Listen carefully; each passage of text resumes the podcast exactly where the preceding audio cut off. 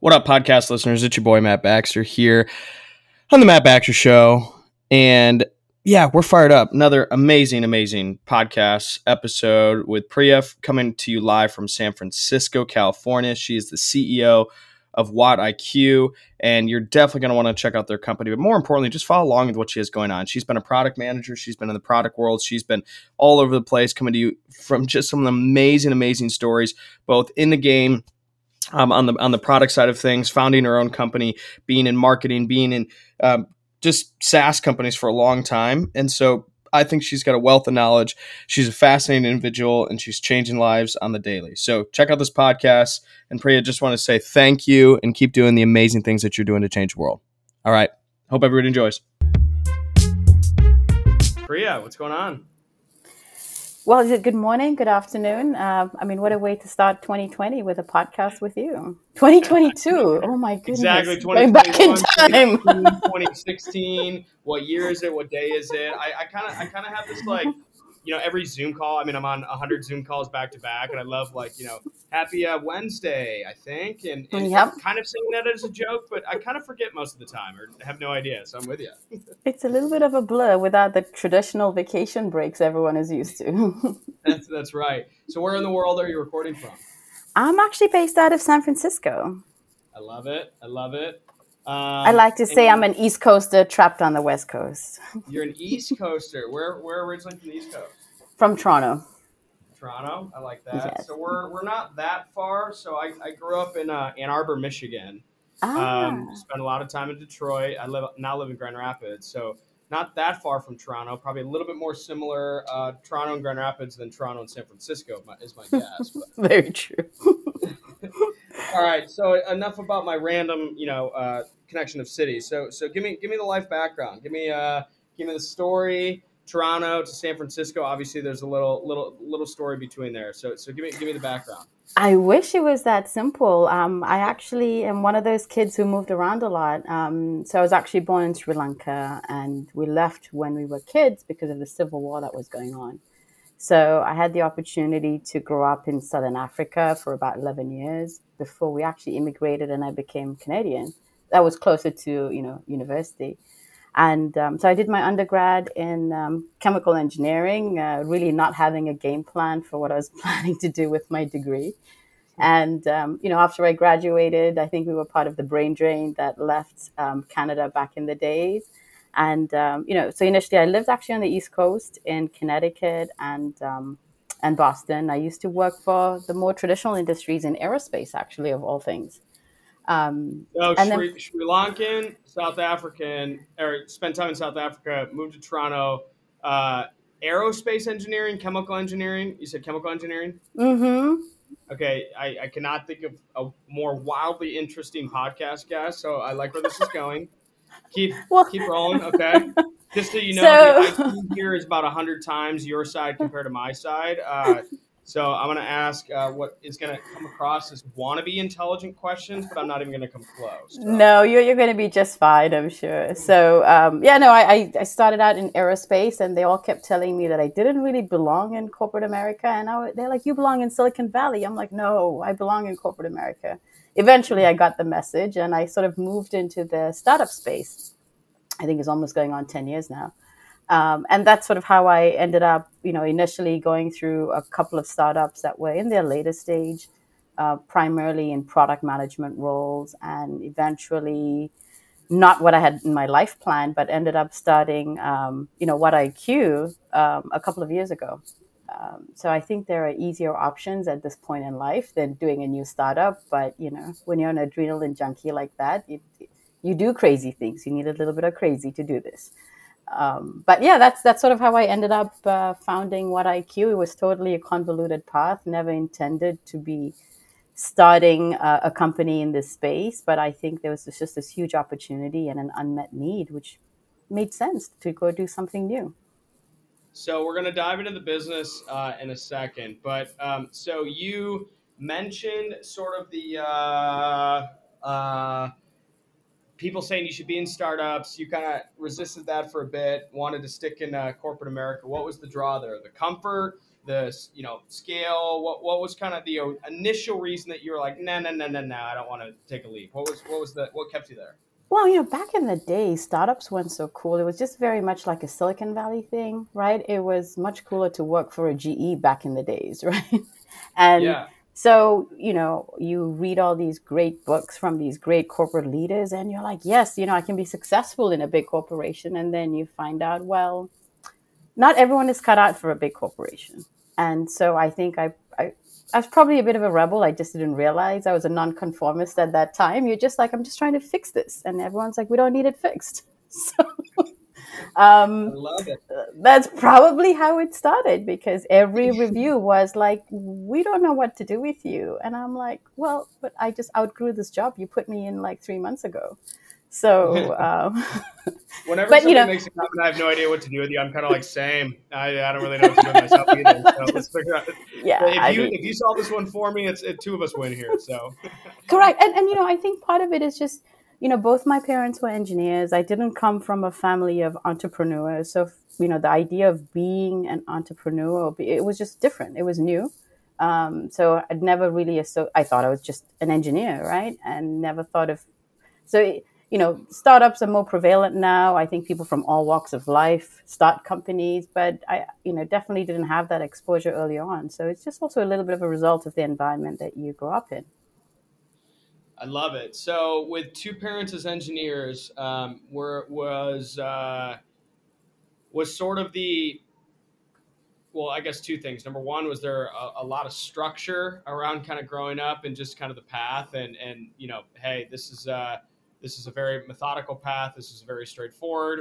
I mean, did you kind of have that? And then the other question too, with I, I guess uh, the whole engineering interest and desire, was that sort of it's just the next best step, uh, and this makes sense, and this is what I've known, or I guess what was kind of number one your hmm. upbringing with that. Number two, what was kind of the uh, your jump into it, whether it was the right choice or not. Well, so the interesting thing is, you know, um, surprisingly, we had a lot of freedom. So, I mean, the expectation was we had to be top of class. Like that was non-negotiable. so, so, as long as we got a hundred in math and um, an A in English, we were you good. Said right? Yes. Yeah. My parents didn't understand why you would get ninety-eight when you okay, could get hundred. So, well, so here, here, here's a little similarity. So I come from a family of like every male on uh, my dad's side of the family is a doctor of some form, even mm-hmm. the pastor uh, who you know be, got his PhD, of course. And so here I am, the the only person who can you know maybe talk but can't pass a class.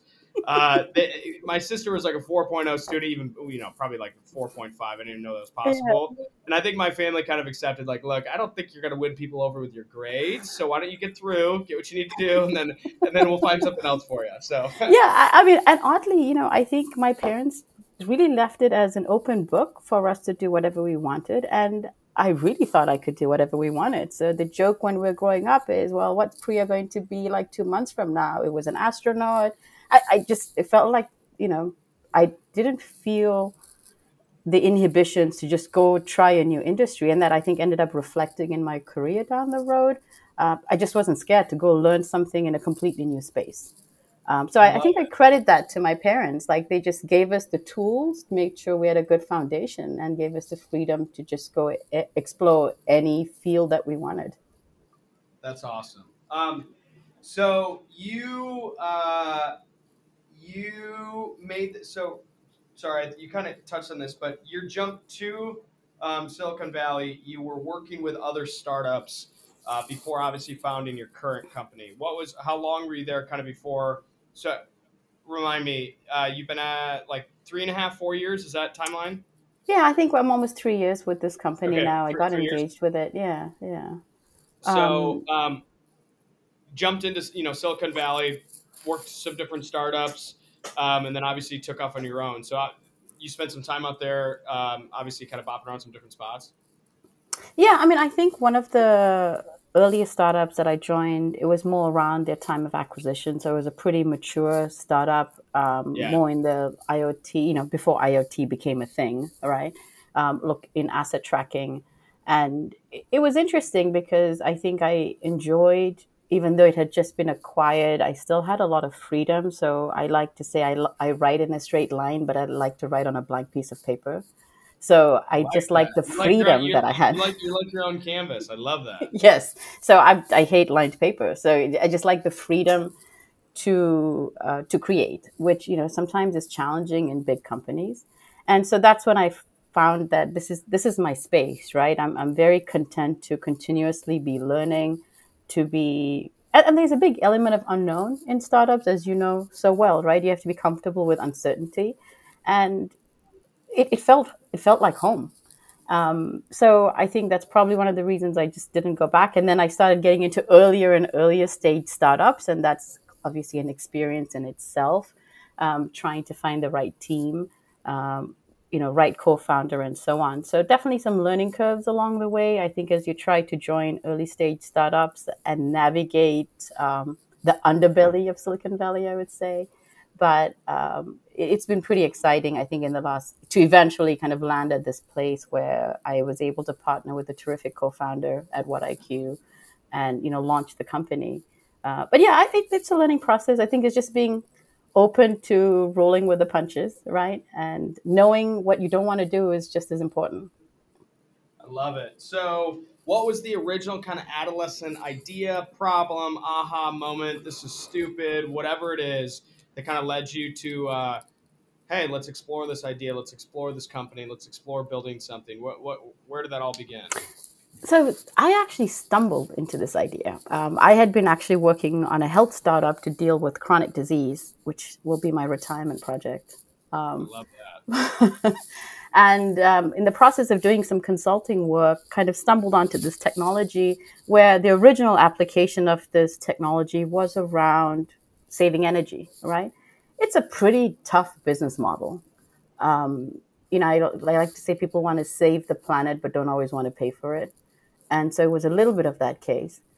But, you know, for a long time, when I'd been in this IoT space, there was this problem around understanding asset utilization, which had tremendous economic value, but people hadn't been able to solve it elegantly. And sort of the dots got connected right? When i came across this technology we had some customers who were potentially interested and it was a big swing to take a technology that had been applied for a completely different purpose and just go and do something totally different with it. Um, so that's what i said. You, everyone needs a moment of crazy. Um, but that's how i came across it. This was not something i had planned out. But then you know as you look at the challenges kind of facing the world in how we um, we're consuming natural resources at a rate that's just not um, sustainable, and a lot of it is just unnecessary overconsumption. So we thought, well, what if we could empower people with the right data that we could use or consume things more responsibly? Um, you know, we could change the narrative, right? It's it's an uncomfortable truth to disrupt industries who have relied on overconsumption to make you know to be viable but I think that'll just spawn new industries as we learn to use our resources more efficiently. So probably I do like disrupting existing industries. It's fun. it's difficult, no, but it's fun. A hundred percent, and it's uh, it's it's a perfect balance between day to day execution and you know going after a, a huge swing of a mm-hmm. you know vision, whether it's disruption or whether it's creating a new market or whether it's yeah. identifying a market that's worth taking down, whatever it may be I mean, it's yeah, no, I, I, love it. So, were you uh, when kind of the original I you know idea came to be? Uh, you mentioned a, a co-founder. Were you thinking, hey, this is something I want to spend some time, or I want to build a business around this, or like, uh, you know, hey, if we're gonna do that, like, was it was it a walk before you run, or was it kind of like a nope? The only way we're gonna do this is if we take the whole thing down. What was kind of your attitude as you kind of had that aha moment? the latter option. I'm not knowing for walking before I can run. We jumped into it. of course, yeah. Moder- everything in moderation, including moderation. I'm like, nah, it's for cowards. I listen. I think look, one of the biggest things that happens is it's easy to talk yourself out of things, right? 100%. Why do you oh, think oh, yeah. so many people never go through with an idea that they might have had? Is because you talk yourself out of it. So it's finding the right balance between thinking through your risks and when you're going into a new market, you need to obviously have enough data points to give you the conviction, but there's also a big piece of operating in a space that you don't have enough data points. And you're going to work really hard to fill in the you know the missing spots in your in your narrative in your puzzle, but it, that's a risk. It's a calculated risk, but I mean I don't think there's any entrepreneur who's been part of creating a new market who can tell you I had all the answers, right? And this is where the team becomes important because you're going to have to be agile. Um, I remember probably, you know, we started this business focusing on a certain class of assets that we could, you know, certain class of problems we could solve. Uh, we would be tinkering with stuff. You know, we would work really closely with customers. They would tell us, well, how about you, you know, how about solving this piece of the problem, right? And so you start expanding, you start growing, and you learn. And I, so part of it is in the early days of figuring out your product market fit to be able to work really closely with customers. And if your end goal is to solve a problem, then you're going to focus on solving the problem as opposed to just putting revenue numbers on the board, right? If you you have to find the find what drives you, right? Some people are driven just to make make a number and sell the company. Some people are driven to solve a problem. Um, so you got to figure out what's driving you to do what you're doing. And I, I will, uh, I will offer a, a mildly time, well timed um, add to that is also understanding investors and team members, yeah. where they're coming from on that too, because um, neither is good or bad. It's just different philosophies. So like for us, like we we've done a lot of uh, predominantly like angel invest or uh, our investors are a lot of angel investors rather than funds. Mm-hmm. and understanding kind of the thesis of a lot of angel investors are I want you to take a pretty big swing and I want you to, you know, hey, this is kind of my quote unquote blackjack money. Like if it if it mm-hmm. takes off, great. If I lose it, I'm okay with it. Whereas, you know, you could get some funds or, or or some angels that are a little bit more, no, no, I'm looking I understand that this is a risk, but the risk that I'm taking could be a three to five X again, whatever the number is, and a little bit more like, hey, hit, let's hit your month, monthly goals. Where there's kind of a different philosophy of let's go after a big swing, let's try to solve the problem, and we know we might miss some of the numbers over time, but we're working towards sort of the broader goal. And I think kind of understanding some of the philosophy behind how folks look at that, team members, investors, advisors, and just partners, you know, whether it's co-founders or C-suite or whatever. And I, I think that's remarkably important to kind of know that. No, and, and I fully agree, right? Like there's investors of all ilks out there. And, yeah. you know, it, to me, you're getting into a long term relationship with your investor. And you will have hard times in your startup. So you better make sure your values are aligned. Um, you hear of all the some of the horror stories of Silicon Valley, right? And there there are hard times. And if you need to make the right decision, which might not be in the interest of the investor, right? Because either you're recalling a product, whatever it is, you better be aligned with investors who share your value that you have to do the right thing. Yep. Yep. No, I love it. Um, so, you know, the, uh, if you, if you're going to hit, let's say a single or a double with your business, what does that look like in your mind? And if you're going to hit a grand slam, what does that look like in your mind? You know, you know, we started initially focusing kind of on the life science sector. The technology obviously applies to a lot of different verticals.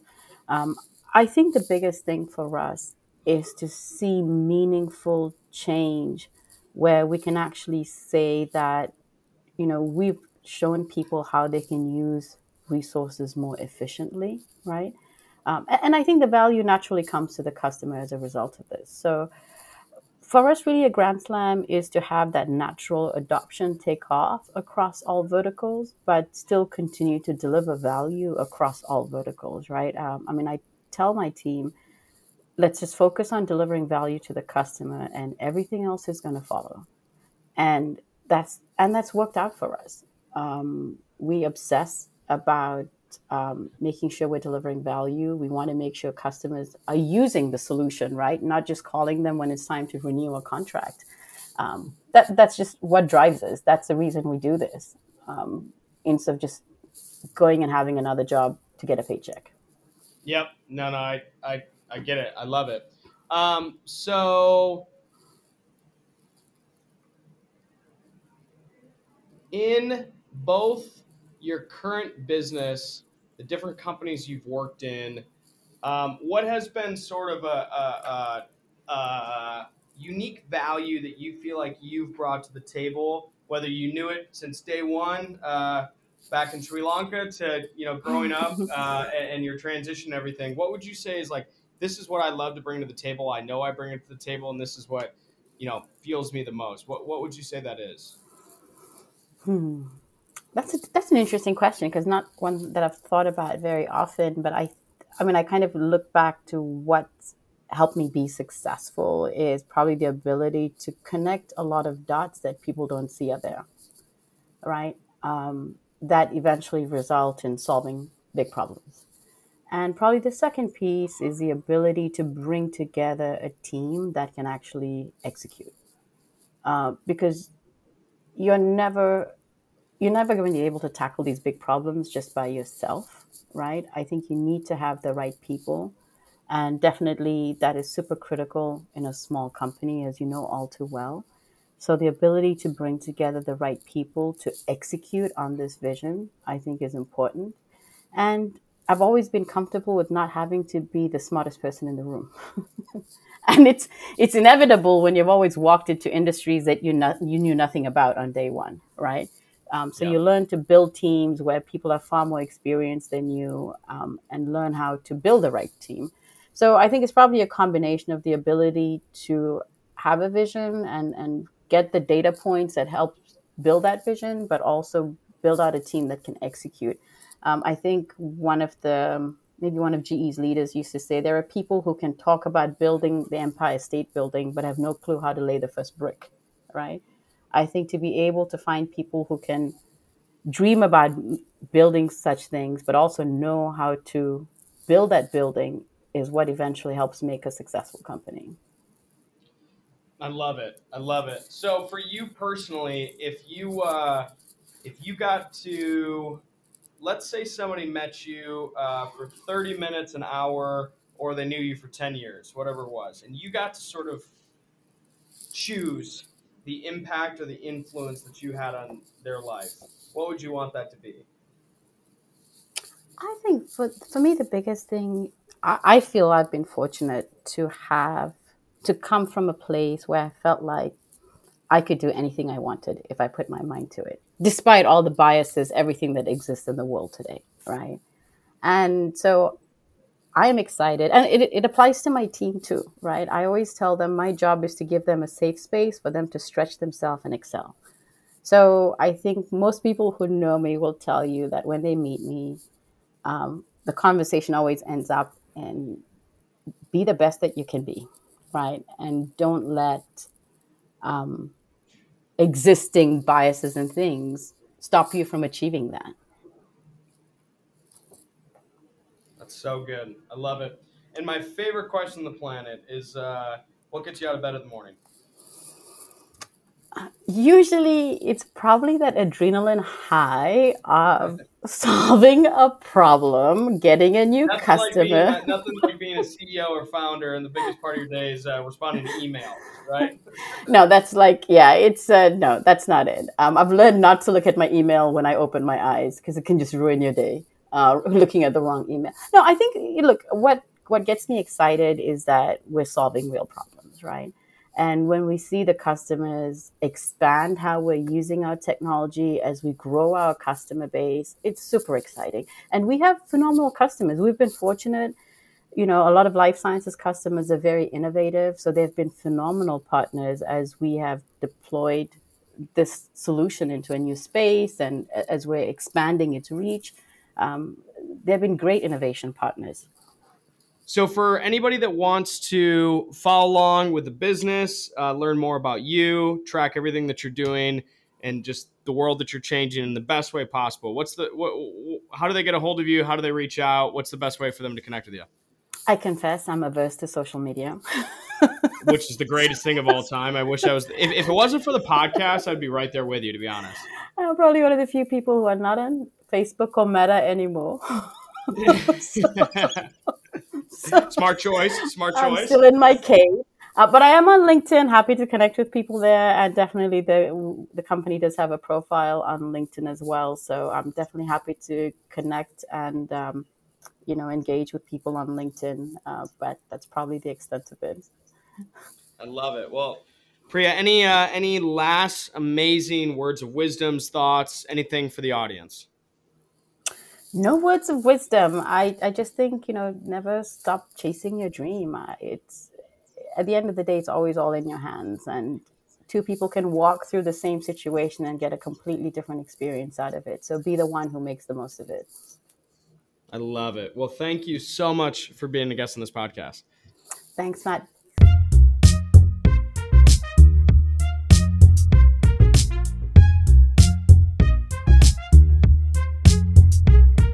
You just listened to an amazing episode on the Matt Baxter Show. It had nothing to do with me. It has everything to do with the guests that I have and the stories that we get to tell and the smack talking we get to have. So if you enjoyed this episode or any of the other episodes that you've listened to, feel free to su- subscribe on Apple Music, Spotify, or anywhere else you get your podcast. Check us out at themattbaxtershow.com. You can also follow me on Instagram at Matt C. Baxter, Twitter, or Facebook as well too. Uh, I'd love to hear from you, whether it's through an email on the website or whether it's through any of the social platforms. I do my best to get back to people as soon as I can. But thank you again for listening. I hope you enjoy. Feel free to send feedback in any way, and don't be afraid to share the Matt Baxter Show. We're very excited to have you as a listener, and hope you continue to listen as well. Thanks a ton. Bye bye.